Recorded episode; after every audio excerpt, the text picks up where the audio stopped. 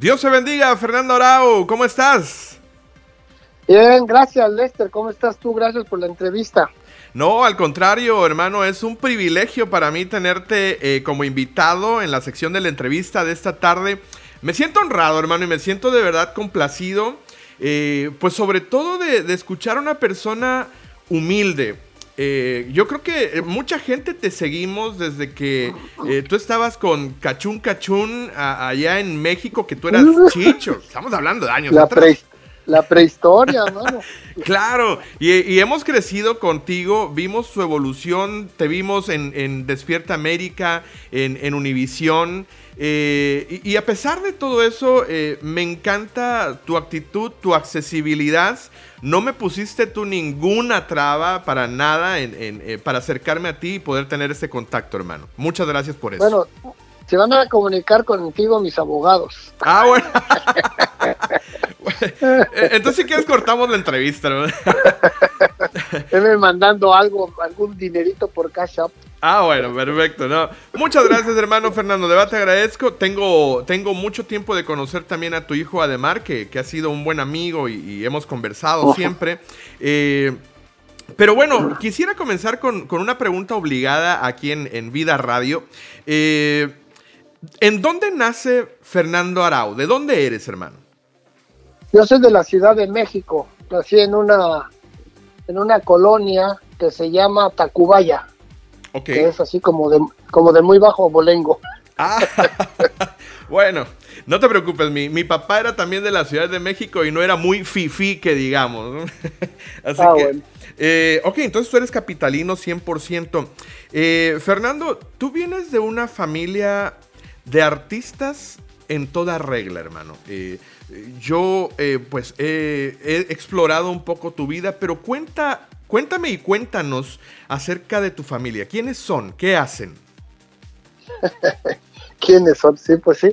Son artistas, todos por parte de mi papá y por parte de mi mamá, todos son artistas. Ok. Mi papá es Alfonso Arau, que es el, productor y director de la película Como Agua para Chocolate. Okay. Él hizo, él ha hecho muchas películas en Hollywood, hizo otra que se, se llamaba es este un paseo por las nubes, A Walk in the Clouds, este, Romancing in the Stone, Tri Amigos, en la película esta de Tri Amigos, él es el, antagonista, el, el, famoso, el malo de la película, que es una, la, la película cómica esta de, de que está de Chili, este, Chili Chase y Steve Martin. Y, este, y sale, él es el malo, el guapo. Okay. Mi papá es, de las grandes ligas de, de Hollywood. Después mi mamá mi mamá es, es Magdalena Corona. Ella fue toda la vida, fue bailarina, fue, fue bailarina del Ballet Folclórico de México y fue coreógrafa. Ok. Mi mamá murió hace cinco meses, murió de Alzheimer. Ah, hermano, qué pena, lo sentimos mucho.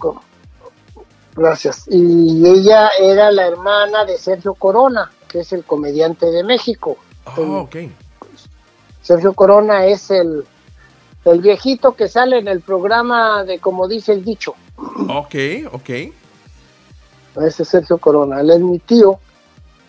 Y, entonces, bueno, por parte de mi mamá, por parte de mi papá, eh, somos tres hermanos. Mi hermano es Sergio Arau. Ok. Sergio Arau es el mayor. Él es, eh, es un rock and rollero bastante respetado de México. Ok, sí, sí. Y él, hizo, él es el productor y director de la película Un día sin mexicanos. Ok, wow. Y también él es el, el fundador del grupo de rock Botellita de Jerez. Ah, claro, cómo no, claro. Ajá. Entonces, él es el mayor, después sigo yo, que soy el del medio, y después mi hermana menor es Rosana. Rosana es ella es productora de televisión y de cine y ha hecho un millón de telenovelas de Televisa que seguramente alguna te ha de haber tocado ver. Me imagino que sí. y este y ella es productora de la película, una película que estuvo aquí en Estados Unidos que se llamó From Prada to Nada. Ah, claro, claro. De hecho es una de mis películas favoritas, ¿sabes? La puedo ver 20 veces y me encanta. Ah, pues ahí vas a ver al final los títulos. Productora Rosana Arau. Ok.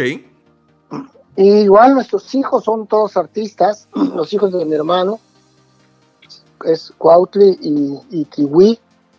Este, uno es conferencista y, genio, genio digital y, tecnológico, y la otra es escenógrafa y directora de, teatro. Mis dos hijos son músicos profesionales y este, actores, además es actor, pues el hecho cine, además es un arielado. En México en México el Oscar, el famoso Oscar del cine, en México es el Ariel. Ajá.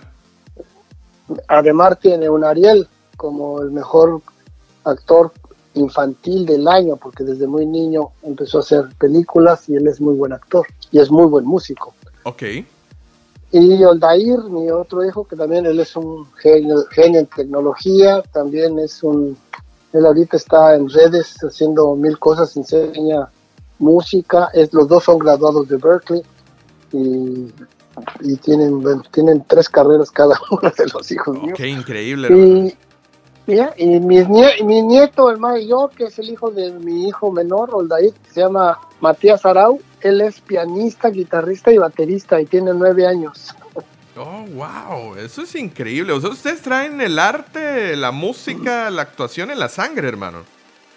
Mira, cuando, cuando tres generaciones de tu familia hacen lo mismo, entonces tú creas una dinastía. Sí, de acuerdo. Entonces, en México, solamente ahorita sobran, porque habíamos cinco, había cinco dinastías de actores y de artistas en México. Entre ellos los hermanos Soler, que fueron muy famosos en, en la historia, en la época de oro del cine mexicano.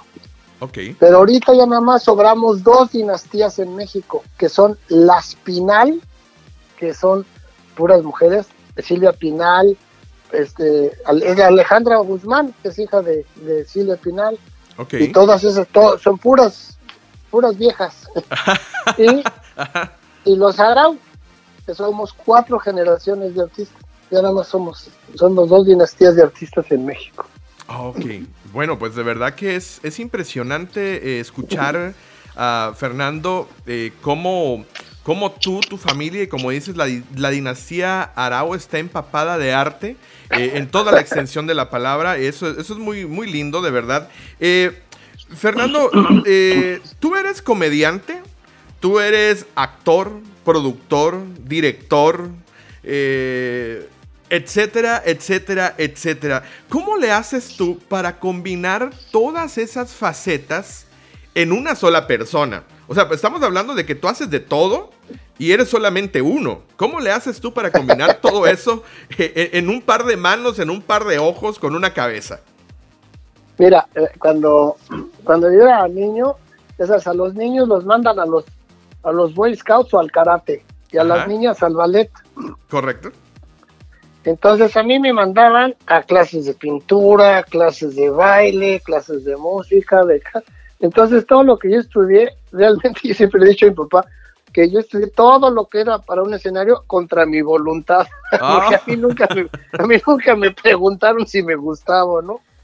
Pero como yo me divertía en todos lados, entonces este pues eh, me, me divertía a lo grande cualquiera. Siempre tenían quejas mis papás de que yo era hiperactivo. Tengo que, yo cuento un chiste de que cuando éramos cuando era niño mi mamá me sacaba al parque para pasear y la gente le decía, señora, qué bonitos están sus dos hijos.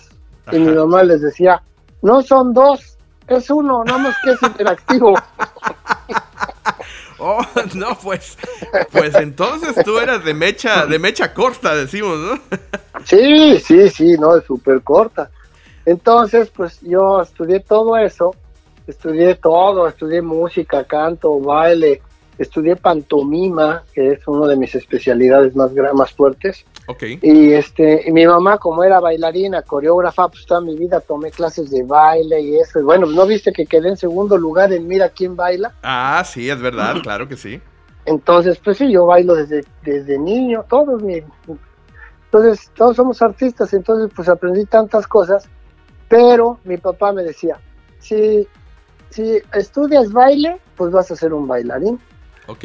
Si estudias canto, vas a ser un cantante. Si estudias este, música, pues vas a ser un músico.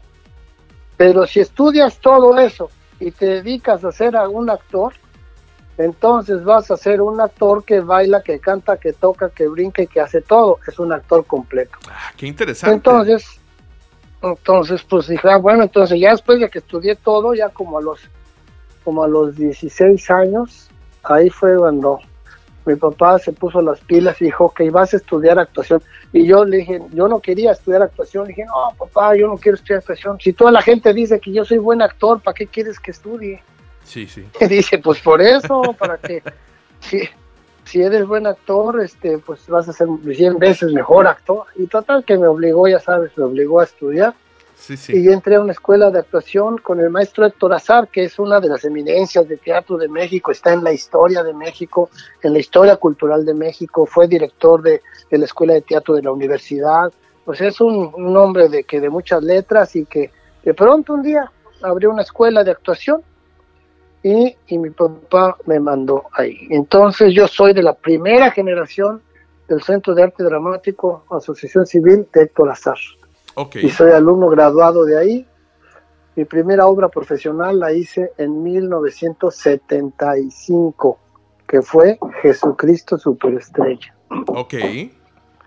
Era yo del pueblo, no creas que era yo Jesucristo, Judas. Okay. Era yo ahí de los leprosos, el pueblo, y de los de la bola. Oye, pero no cualquiera está ahí también, ¿no? No, bueno, sí, ya sabes, es, es, hicieron un casting, esos casting como los de la película. De, ver lo que siempre es bailar, cantar, actuar y todo. Y bueno, pues yo fui de los... El casting lo hicieron como, uff, como 100 personas o no sé cuántas. Y nada más fuimos, y nada más nos escogieron, nos escogieron a 23. Ok. Y ya, bueno, entonces ahí fue mi primera obra. Y después estuve en una, estuve en un grupo de teatro callejero, hacía teatro en la calle, fui payaso en los parques, Después este, empecé a hacer pantomima en las calles.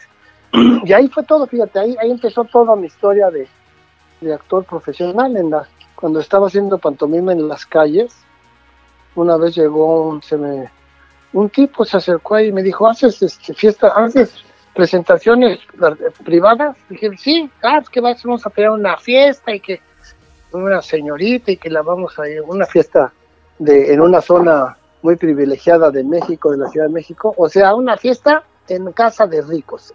Ok.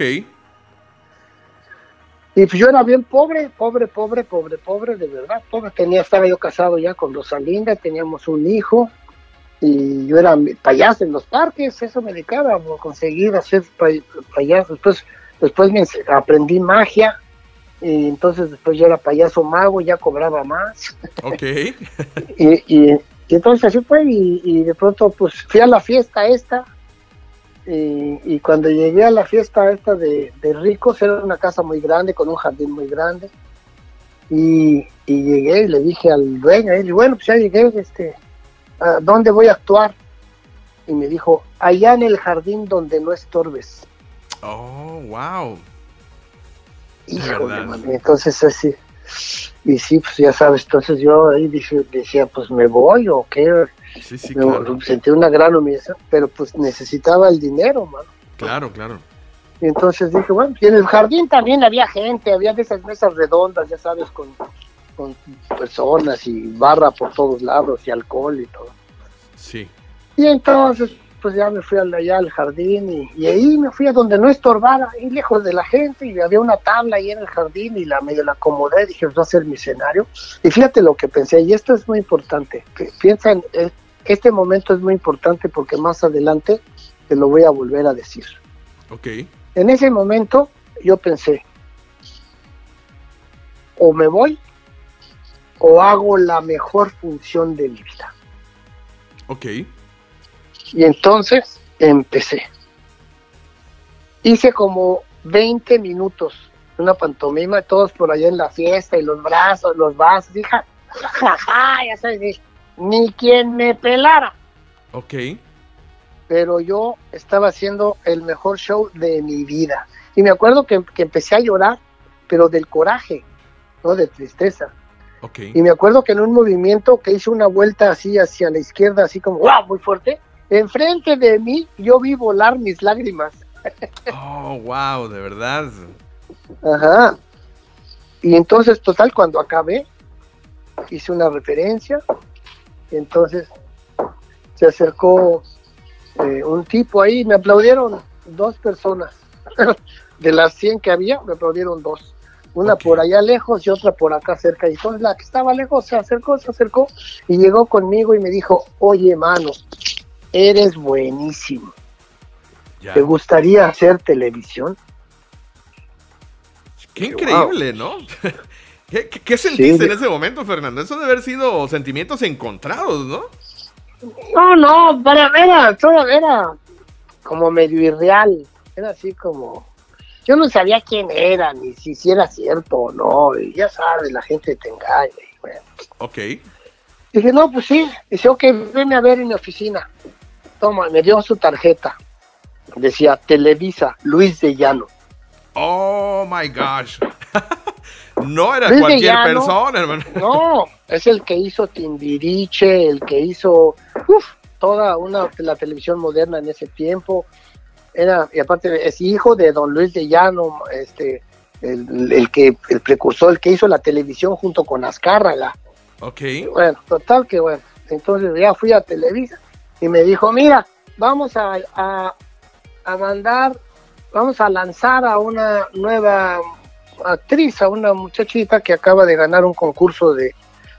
En México hay un concurso del Heraldo, del periódico que se llama El Heraldo de México. Cada año lo hacen. Y, entonces el concurso se llama El Rostro del Heraldo. Ok. Y entonces así una muchachita muy linda de carita y le toman fotos y esta salió y entonces dijo, vamos a lanzar a esta niña como actriz en un programa estelar y eso, y quiero que tú seas el mimo, el mimo del programa. Y va, ah, perfecto. ¿Y cómo se llama la niña? Que se llama Verónica Castro. Oh, wow. O sea, te tocó el lanzamiento de nada más y nada menos que de Verónica Castro. No, bueno, yo, yo somos muy amigos. Yo, yo siempre he dicho, Verónica, tú y yo nacimos profesionalmente el mismo día. Ok. Qué lindo. entonces, bueno, sí, hicimos el programa y, y entonces ya, y fue un éxito. Y como realmente el gran, el gran don o talento que Dios me dio a mí fue la creatividad. Porque mira, yo, tu pregunta te la voy a contestar. Yo bailo, canto, actúo, dirijo, produzco todo, pero básicamente yo soy un, un creativo. Ok, lo entiendo Entonces, todas esas cosas que yo sé, esas habilidades que he desarrollado, para mí son herramientas de mi creatividad. Entonces mi punto, mi, mi, arma secreta es la creatividad. Ok, sí, es, es, increíble cómo Dios nos ha dado dones y talentos a cada uno de nosotros. En este caso a ti te dio una creatividad increíble. Pero Fernando, tú me, tú me, me platicas que tú vienes de una cuna eh, muy humilde, de, que, no tenían tal vez tantos recursos, de, de una cuna pobre. Y de repente eh, Fernando es catapultado al top de los, de los eh, actores, de, de, los comediantes, de la gente que está en las altas esferas. Fernando, ese cambio entre la pobreza y la riqueza, ¿qué provocó en ti? ¿Hubo algún cambio? ¿Te mantuviste igual? ¿Perdiste el piso? Cuéntame qué pasó. no, mira, mi familia no era pobre. Porque mi papá y mi, mi papá y mi tío Sergio Corona eran una pareja de bailarines acrobáticos y en el tiempo cuando Cuba estaba el famoso el, Tropicana, que era el hotel Tropicana donde estaban todos los artistas famosos y la gente iba a Cuba al Tropicana, era el hotel como Las Vegas. Las estrellas del Tropicana eran Corona y Arau, mi papá y mi tío. Ok. Entonces nosotros no éramos pobres. Después, yo me salí de mi casa a los 16 años. Ok. Y ahí, y ahí sí, yo era pobre. Ah, ok, ok, ya entiendo. Yo sí era pobre. Pero mi familia entonces, y nunca quise ayuda de mi familia. Aparte, mis papás se divorciaron y una serie de cosas ahí. Y, y bueno, pues entonces eh, yo era el pobre. Pero entonces sí salí de ahí Y aparte, yo tuve padre ausente porque mi papá se divorció cuando yo tenía cinco años. Entonces, este, yo viví sin papá y de alguna manera sin mamá también porque ella trabajaba todo el día y vivíamos con mi abuelita. El caso es que, eh, pues ya de pronto empecé a hacer ese programa de mimo, pero estaba yo pintado de blanco, con la cara de blanco y todo, y, y bueno, empecé a, a cobrar ya un sueldo por primera vez, ya un sueldo más respetable. Mi esposa y yo vivíamos con mi, nuestro hijo, un hijo teníamos Ademar, okay. chiquitito, y este, vivíamos en un cuarto de azotea de un edificio de la Ciudad de México, un cuarto de servicio de los que usaban para las sirvientas. Ok. Un cuartititito chiquitito con un baño y una cocinita ahí rara. Entonces, este, pues ya, yo salía de payasos. Entonces, cuando empecé a trabajar de, de mimo, el programa, bueno, ya empecé a ganar un sueldo por primera vez en mi vida y entonces nos cambiamos a un, a un departamento de dos recámaras por primera vez que era nuestra mansión y ya era así como ya nos sentíamos ya nos sentíamos ricos entonces yo me empecé a hacer con mi creatividad yo le decía muchas cosas a Luis de Llano al productor ¿por qué no hacemos esto? ¿por qué no hacemos lo otro? ¿por qué? entonces yo, un momento en que me dijo mano escríbelo es que tú me dices tantas cosas, que sí las hacía, que todo lo que yo le decía lo hacía y triunfaba. Entonces le dijo al escritor del programa, enséñale cómo se escribe televisión, porque hay una, un formato especial de cómo se escribe la televisión. Y, el, y ahí el escritor me enseñó a escribir televisión y mira, como a las tres semanas ya estaba yo escribiendo el programa y al mes corren al escritor. Y no por mí, ni por un problema personal ahí de ellos. Y entonces me dice el productor, tú vas a ser el nuevo escritor del programa. Ok. Y entonces, entonces, entonces ahora era yo el mimo y el escritor. Ok. Y ese programa con Verónica duró como un año y un año y medio, pero pues a mí la gente en la calle no me reconocía. Yo tenía un afro grandote, y a ver, no, ese como siempre estaba pintado de mimo y no hablaba, okay. pues la gente no me, algunos me reconocían por el pelo, por el afro, me decían, ¿usted es el de la tele? ¿El, el mudo? ¿El payaso mudo? Me decían. sí, yo soy. Pero pues ahí le... Entonces se acabó ese programa y entonces ya era yo uña y carne, aliado, mano derecha de Luis de Llano, del productor. Y cuando acabó ese programa, él me dijo, ¿qué hacemos, mano? ¿Qué hacemos? Porque ya dependía de mí, porque yo todo lo inventaba y todo. Dije, pues hagamos un programa de estudiantes. Porque déjame decirte que cuando yo fui a la secundaria, eh, que se hacen primero, segundo y tercero de secundaria en México, yo hice primero, segundo, segundo, segundo y tercero. Hice cinco años de secundaria. Ok. Y no es que fuera un, mal estudiante, sino que era muy creativo. ok, bueno, dejémoslo en creatividad. sí, okay. creativo. Entonces, pues te voy a hacer, no, así hay una cantidad de cosas y travesuras y cosas así de que a nadie se le pudieran haber ocurrido. Y entonces, pues ya sabes, si me expulsaban cada rato y todo, bueno. Entonces, cuando le digo a él, vamos a hacer un, programa de estudiantes. Okay. Y me dice, ¿y qué? digo, sí, mire, si, yo te puedo escribir mil historias de estudiantes, bueno, no sabes con quién le estás hablando. Ok.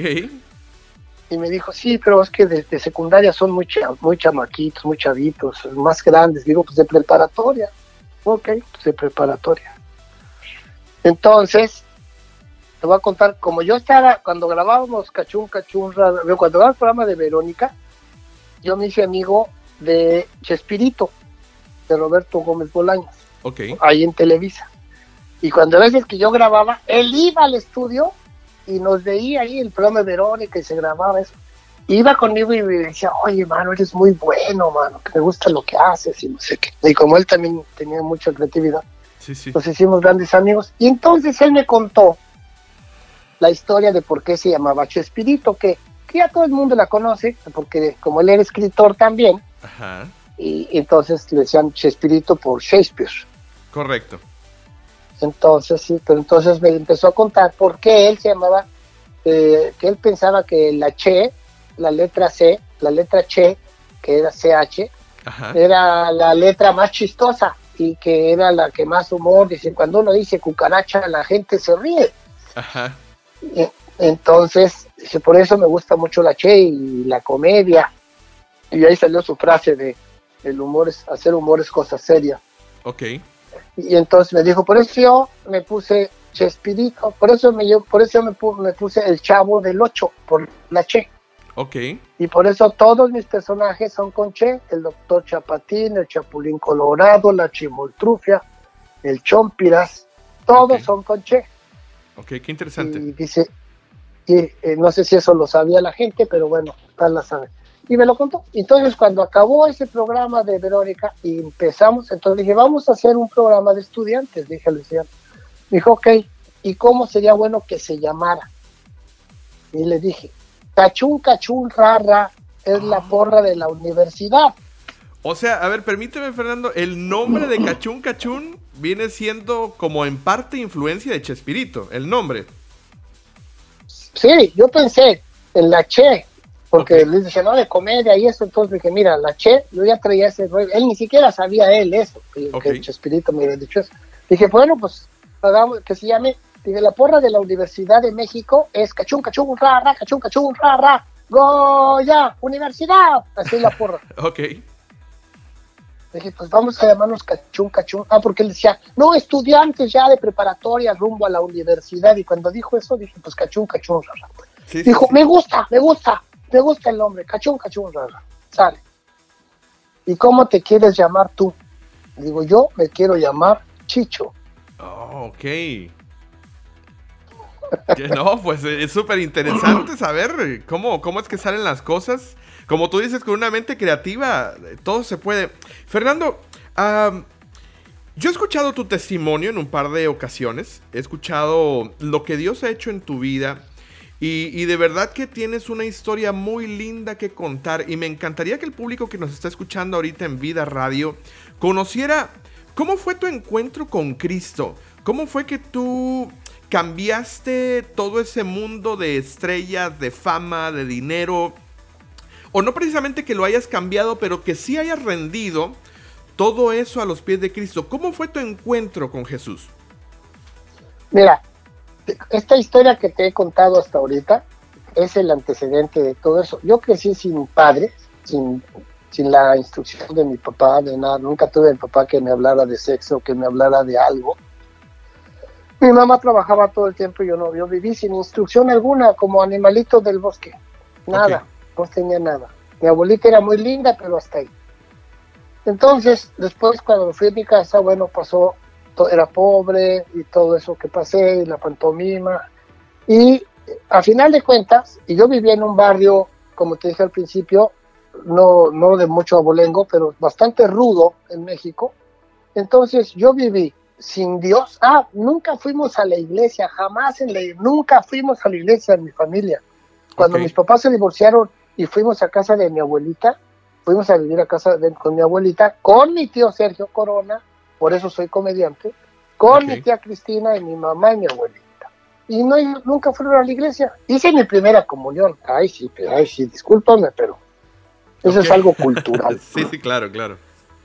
Hay que hacerlo obligadamente. Sí, sí, eso fue lo único que fue mi única experiencia religiosa y ya. Y entonces, pues nunca fuimos a la iglesia y yo no sabía nada, crecí sin Dios, sin ley y sin, sin con papá ausente. Ok. Es que aquí entró ahorita mi hijo además. Estoy ah, con Lester, con tu amigo. No, ok. Bueno, que te van a saludar aquí también. Ah, Mira, y entonces, entonces, eh, fue el asunto es que, bueno, pues que sí, sin ninguna instrucción, y de pronto en Cachún Cachún Rara ya no estaba yo pintado. Y suácatelas, que el, programa se vuelve un super ultra recontra mega éxito. Y de los 12 protagonistas que éramos, de los 12, ah, bueno, en ese momento entro yo como escritor, como director y como actor de Cachún Cachún Rara. Ok. Entonces, bueno, pues decidimos mi esposo y yo tener un segundo hijo. Ok. Oldair, que se llevan cinco años entre los dos. Ok. Y entonces hacemos cachún, cachún, y de los 12 protagonistas, solamente cinco sobresalimos. Sin querer, tú sabes, eso es sin querer. Ok. Por Pues entonces, y de entre esos cinco estaba yo.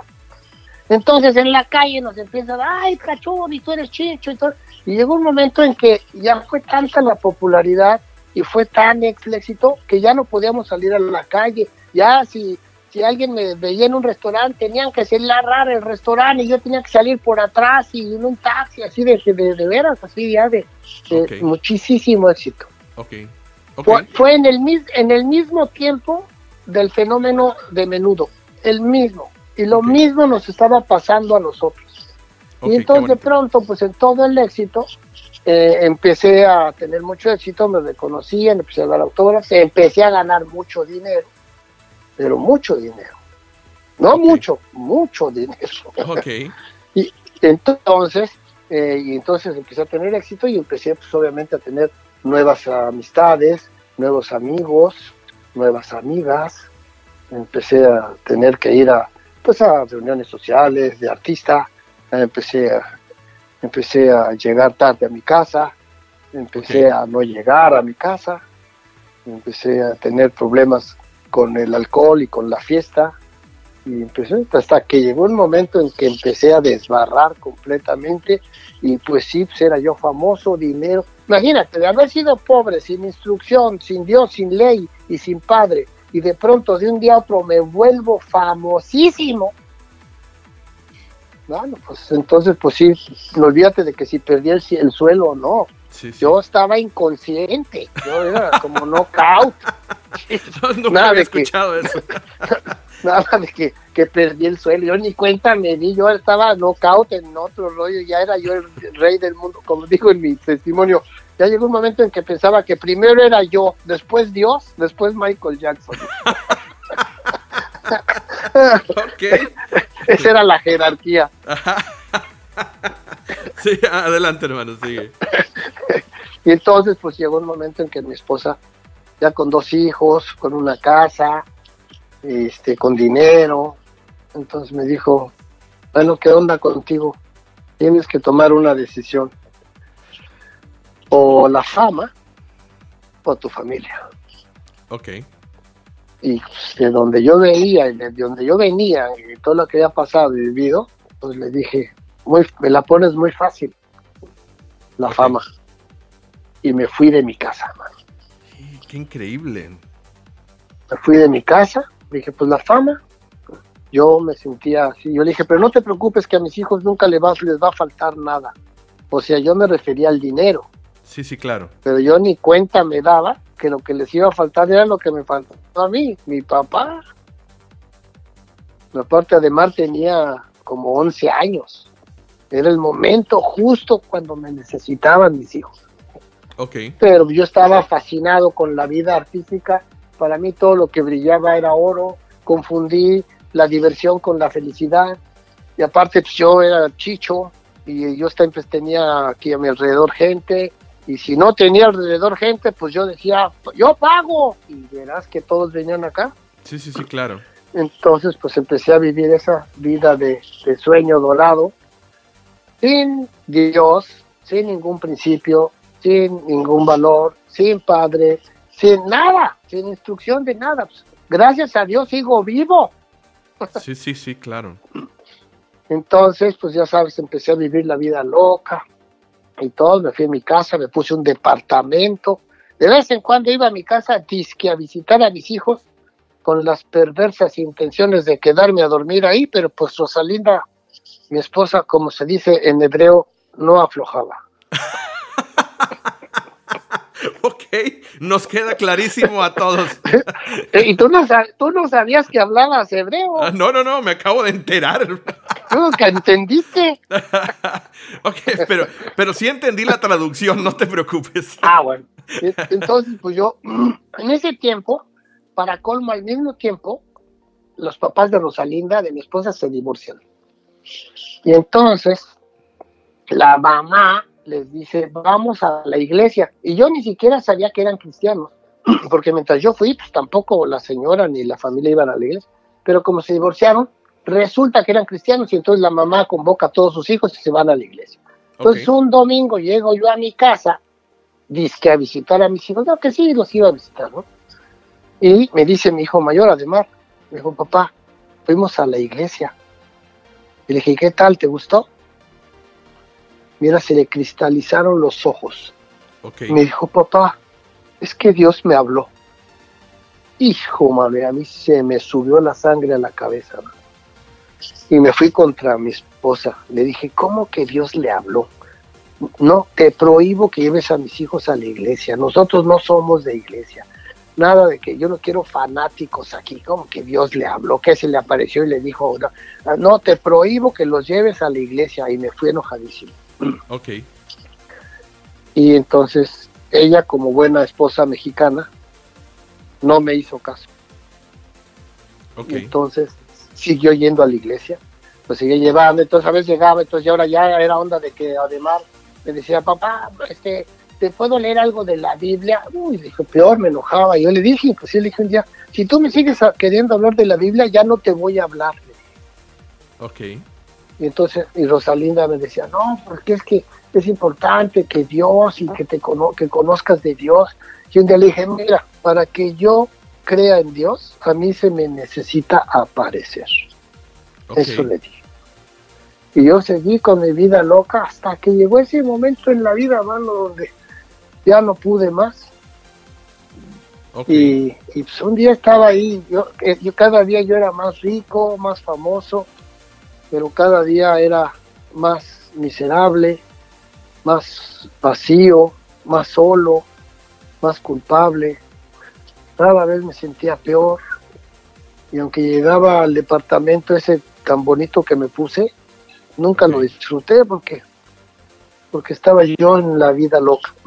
Entonces, pues, un día ya me, ahí estaba yo y ¿qué hago yo aquí? Como perro, seré muy famoso y muy rico, pero lo único que tengo es mi, esposa y mis dos hijos, eso es lo único que vale. Entonces me bañé y fui a mi casa. Toqué la puerta, me abrió Rosalinda y me dijo, sí, se hace, se, este, un poco se, se impresionó de que no era fin de semana. Ok. Entonces te dije, vengo a pedirte perdón. Qué bonito.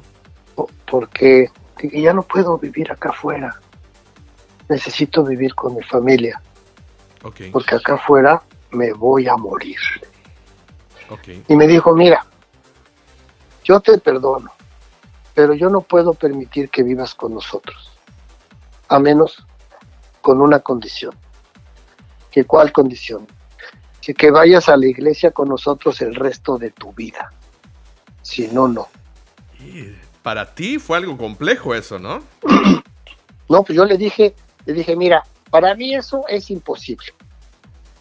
Así que si cambias de opinión o de condición, me hablas. Me di la media vuelta y me volví a ir.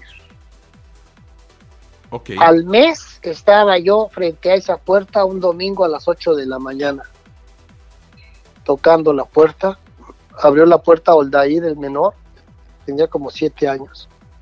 Le dijo, ¿vas a ir a la iglesia con nosotros? Y yo le dije, le dije, sí. Ok.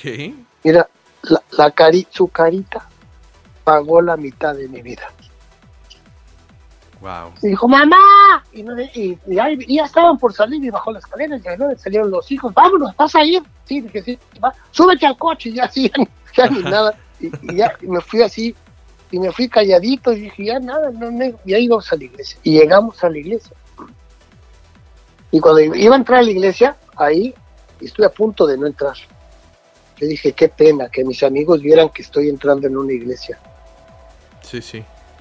Y después dije, no, me van a reconocer. Ah, porque parece, ya era, te estoy hablando de 1992. Ok. Ya Cachuna había terminado en el 89. Ok. hace tres años atrás. Pero ya estaba yo en los comediantes. O sea que aquí ya era súper, súper, súper, súper famoso en México. Ok. Entonces, pues, entré y dije, ay, qué pena que me reconozca. Total que fuimos, entramos y ahí estaba yo como en, como en la décima fila. Ok. Y entonces, de esas iglesias de bancas largas, antiguas, ¿no? Y, y aparte había mil abajo y mil personas arriba en el pesanín, en una grande. Y empezó a hablar el pastor y empezó a decir que por qué Dios había creado al hombre, al varón, porque se había dejado conocer a través de su hijo el varón, por qué hizo Dios a los hombres, a los varones, porque Dios, dijo, porque si tú eres un varón, porque Dios hizo a los hombres para que cuidaran su casa, la puerta de su casa, para que amaran a su esposa, para que disciplinaran a sus hijos, para que cuidaran, para que fueran los proveedores. Y empezó a decir una cantidad de cosas. Y todo lo que decía, yo decía, yo no soy eso. Okay. Nada de eso soy. Y dijo, y si tú eres un varón y no haces nada de esto, tú eres una porquería de hombre. Y cuando dijo eso, me señaló sin querer. Ajá. Y entonces ya sabes, yo le, dije a mi esposa, ¿le dijiste algo? Eso suele pasar muy seguido. Sí, sí, ¿verdad? Porque me señaló. Digo, entonces, ¿por qué me señaló? No sé, sin querer. Bueno, y siguió, entonces siguió hablando, siguió hablando, mano, y siguió diciendo, ¿y por qué el varón y el varón? ¿no? Hasta que llegó un momento en que yo tuve así como una retrospección de mi vida, empecé a, pensar en todo lo que había yo hecho entonces y me dieron ganas de llorar, mano. Y ahora viene el otro problema, que yo crecí pensando que los hombres no lloran. Ok, sí es parte de la cultura mexicana, ¿no? Claro, entonces mis hijos nunca me habían visto llorar y me estaban dando ganas de llorar ahí sentado. Y yo empecé a pensar que no llore, que no llore, y de pronto, bueno, suaca, exploto, mano. Ok. Y empiezo a llorar de una forma, tratando de contenerme, de no llamar la atención, pero, pero mira, era mal, yo como le digo a mi esposa, lloré, en un minuto lloré una vida. Qué impresionante. Y, y siguió, y siguió hablando el pastor y de pronto dijo, si tú crees que hoy Dios te habló a través de mí, y si tú crees que hoy es el día, ahorita es el momento en que tú tienes que invitarlo a participar en tu vida para que restaure todo lo que se dañó, y para que te regrese todo lo que te había dado, que perdiste. Ahí donde estás, levanta la mano. Y yo ni lo pensé, mano, y levanté la mano llorando. Impresionante, hermano. Qué lindo. entonces, entonces, eh, y yo llorando, así tratando de, de, no, de ser discreto, y de pronto dice el pastor, yo sé quién eres y volteó para atrás y volteó para arriba. Yo era el único que había levantado la mano. Oh, wow. Oh, my God. Entonces, la bajé de volada, ya sabes, rápido. Y me dice el pastor, te voy a pedir un favor, ven al frente. Y no, así entonces desde, lejos, desde ahí donde estaba yo pensaba, le dije nada más con la mano, dije que no. Y, ya sabes, y una viejita por atrás, hermano, va, empezó a empujarme, señora, no me empuje, por favor, así, ya sabes, y, todos, y alrededor, y entonces volteó a aquí a mi derecha, y mis dos hijos voltean sus caritas y me hacen así como papá, ve, una señal de ve. Y bueno, pues, entonces salgo de la banca esa, y yo con la pena del mundo, y cuando llego al pasillo para ir al púlpito, en ese momento siento la más grande humillación que he sentido en mi vida. Pienso, primero estoy llorando. Segundo, me van a reconocer. Tercero, estoy aceptando que yo soy la porquería de hombre. Sí.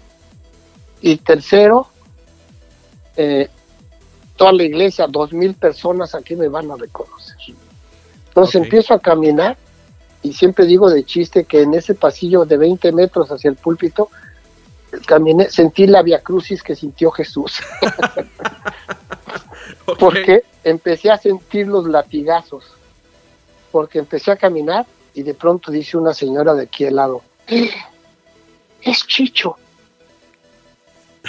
Y ahí, ¡oh! El primer latigazo seguí caminando y sale un niñito de otra fila de acá y me dice, cachún, cachún, ra, ra. Oh. Ay, Dios. Y el segundo latigazo. Y salgo acá y todas hacía una bolita ya de los que estaban en las primeras filas. Cuando voy pasando, dice uno, es el de Cachú. Ok. Y entonces llego al front ya llorando, yo ya no podía, ya ni veía de tanto que iba yo ya, iba yo derrotado, iba yo vencido, iba yo acribillado, iba yo, yo ya no me defendía, yo ya iba yo hecho un hilacho. Y llego y me dice el pastor, anda, invita a Dios a tu vida, dile que entre en tu corazón y me pone el micrófono en la mano. Ok. Y se echa para atrás. Yo sí. Y entonces, y no sé qué pasó, mano, conmigo. Me doy la media vuelta. Frente a la iglesia que me vean todos. No sé por qué hice eso. Qué fuerte, ¿no? Y en ese momento, como si todos se hubieran puesto de acuerdo y hubieran dicho una, dos, tres, y todos dicen, es Fernando Arau. Oh. y entonces yo, llorando, mano, grito al micrófono, Dios, yo te invito a mi vida, entra en mi corazón. Y caigo de rodillas. Qué increíble. hubo un silencio ahí como de tres segundos y de pronto alguien empezó a aplaudir y de pronto pues empezaron a aplaudir.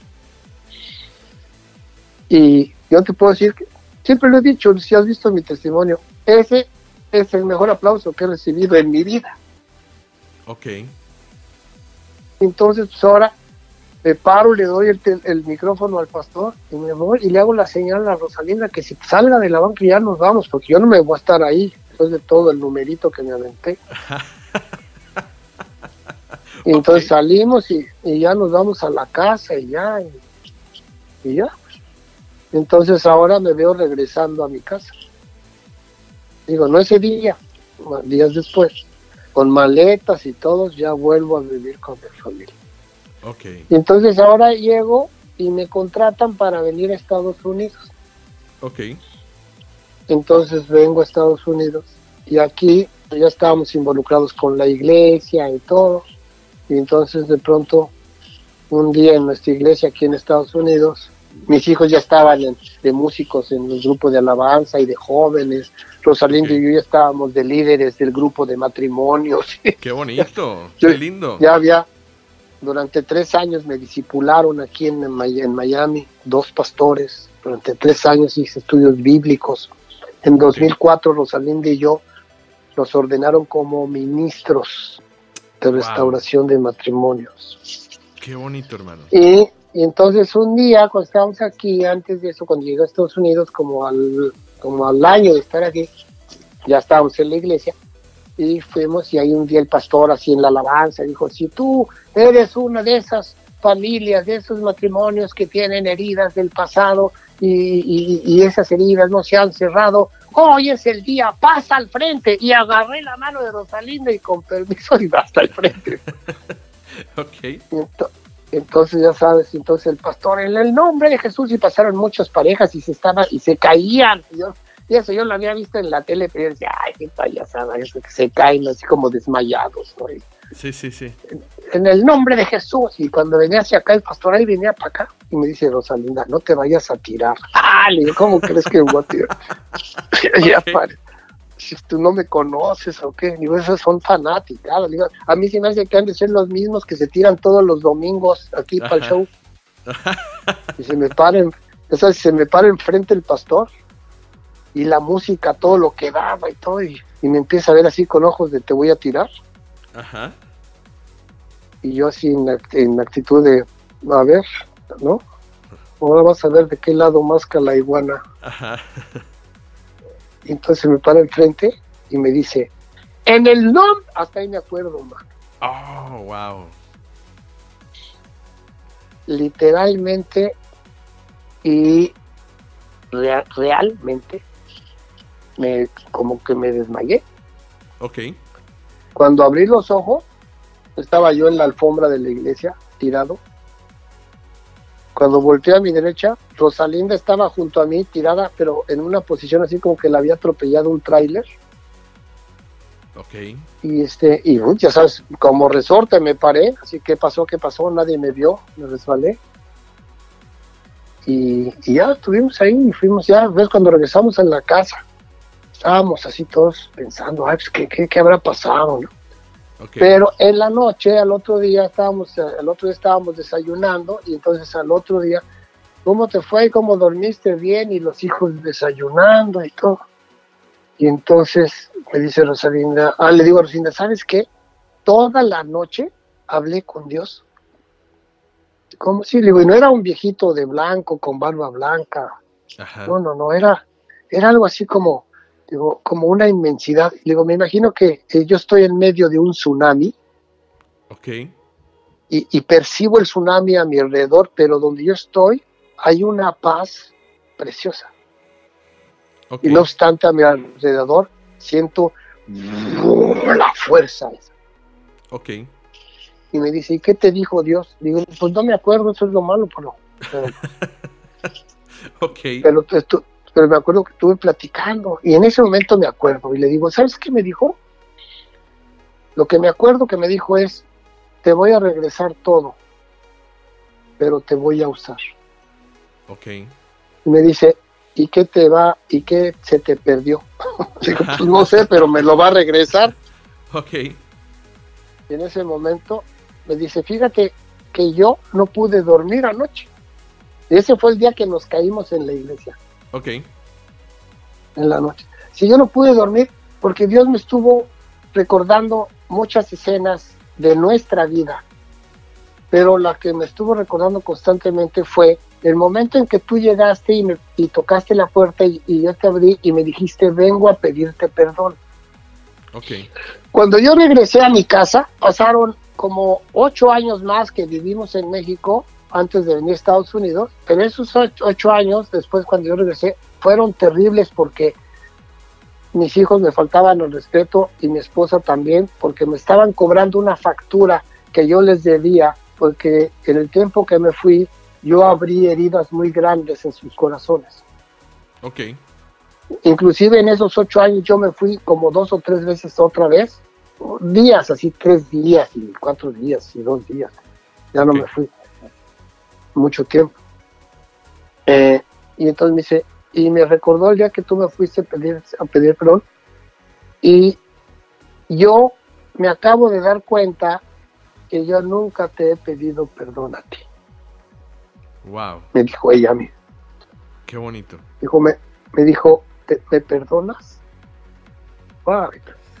Ya, sabes, así empecé a, a, llorar, así. Sí, dije, claro. Y se para, se paran mis hijos. Y me dice, ah, no, entonces yo me doy cuenta que yo nunca le he pedido perdón a mis hijos de lo que yo hice. Ok.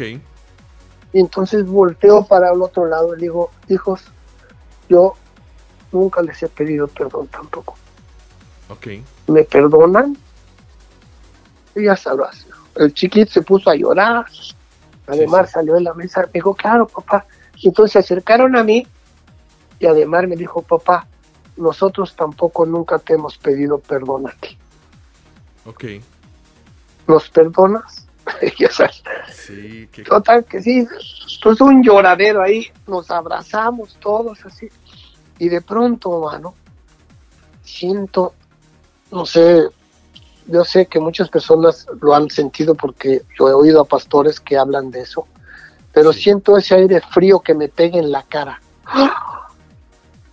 Y siento esa voz interior que no es una voz de, de una no es nada, sino que es una especie como de mis pensamientos, pero se parece una voz especial cuando Dios te habla. Ok. Y me dice, estoy regresando a tu familia. Qué lindo, qué bonito. Y te voy a usar. Okay. Entonces cuando me dijo en mi sueño, te voy a regresar todo, se refería a mi, al corazón perdonado de mi familia. Sí, sí, sí. Qué, lindo, qué impresionante, ah, hermano. Ahora sí, a partir de ahí, empezó una vida diferente en nosotros. Ahora sí. De verdad, Fernando, me, me llena de alegría, de... Tengo muchos sentimientos, estoy con, con el corazón medio así apretado, eh, soy feliz de escuchar lo que Dios ha hecho en tu vida. Eh, todo lo que nos has platicado, estamos hablando de una personalidad del medio artístico importante, no de hoy, no de ayer, sino de, de, mucho, mucho tiempo que, eres tú, hermano. Y, saber cómo Dios ha transformado tu vida y tu corazón, eh, de verdad que me llena de, alegría eh, para todas las personas que nos están escuchando en Vida Radio, todos aquellos que de verdad quieran tener una vida transformada, déjeme decirle que solamente Cristo es la respuesta. Usted puede tener un muy buen trabajo, usted puede tener mucho dinero, usted puede tener una posición privilegiada, pero eso no es la felicidad. La felicidad es simplemente tener a Dios en el corazón y Él está dispuesto a aceptarle a pesar de todas sus fallas. Fernando, el tiempo se nos ha ido, mira, como agua. Tenemos un buen rato ya charlando. Eh, gracias por tu testimonio, gracias por tu tiempo, eres una gran persona. Pero antes de despedirnos, Fernando, ¿cómo podemos contactarnos contigo? ¿Cómo podemos seguirte en las redes? Cuéntanos sobre eso. Bueno, en las redes Fernando Arau, eh, en mi página fernandoarau.net, en Instagram creo que soy Fernando Arau Oficial, estoy también en Twitter como Fernando Arau y en Facebook como Fernando Arau. Pues estoy como Fernando Arau en todos lados. Fíjate, este, te voy a decir que, que, siento, siento ahorita, eso no lo hago, no lo hago y nunca, mucho menos lo hago en radio. Ok. Pero yo, yo, yo siento en este momento hacer algo que, que lo he hecho muy pocas veces en radio, pero, pero lo quiero hacer ahora. Adelante. Y más, que, más para que la gente que, que nos está escuchando, si escucharon el testimonio, este, pues yo, yo soy otra persona desde que, desde que conocí dice que fui a los pies de Cristo. Y yo quiero preguntarle a la gente que está escuchando, si tú crees que hoy Dios te habló a través de mí, y si tú crees que hoy es el día en que tienes que invitarlo a participar en tu vida para que restaure todo lo que se dañó y te regrese todo lo que perdiste que ya se te había dado, si tú crees que hoy es el día y ahorita es el momento, ahí donde estás, en tu casa, en tu coche, en donde nos estés escuchando, cierra tus ojos, pon tu mano derecha en tu corazón y así como yo lo hice, dile, Dios, yo te invito a mi vida, entra en mi corazón. Y yo te apuesto que en este momento, si lo has hecho, tu vida va a cambiar porque cambió mía. Eso es todo. Fernando, muchísimas, muchísimas, pero muchísimas gracias por ese tiempo. Mi querido amigo y hermano que nos está escuchando en el auto, en la casa, en el trabajo, donde quiera que tú estés escuchando Vida Radio, si tú acabas de aceptar a Cristo en tu corazón, déjame decirte que va a haber un antes y un después. Tu vida va a ser transformada porque solamente Jesús es el único camino, la verdad y la vida y nadie va al Padre si no es por Él. Dios te bendiga. Fernando, muchísimas gracias por tu tiempo, por este, este testimonio tan bonito. En Seattle tienes amigos, en Seattle tienes familia. Eh, pues tenemos el, plan de traerte por acá, pero bueno, eh, se nos atravesó todo este rollo del COVID, pero, pero será un honor en el momento en el que se abra la oportunidad, será un honor tenerte aquí con nosotros. Dios te bendiga, gracias por tu tiempo, querido hermano. Te mandamos un abrazo a ti y a tu familia hasta Miami. Muchas gracias, Lester. Muchas gracias a todos y bueno, que Dios los bendiga. Dios te bendiga, Fernando. Hasta pronto. Hasta pronto.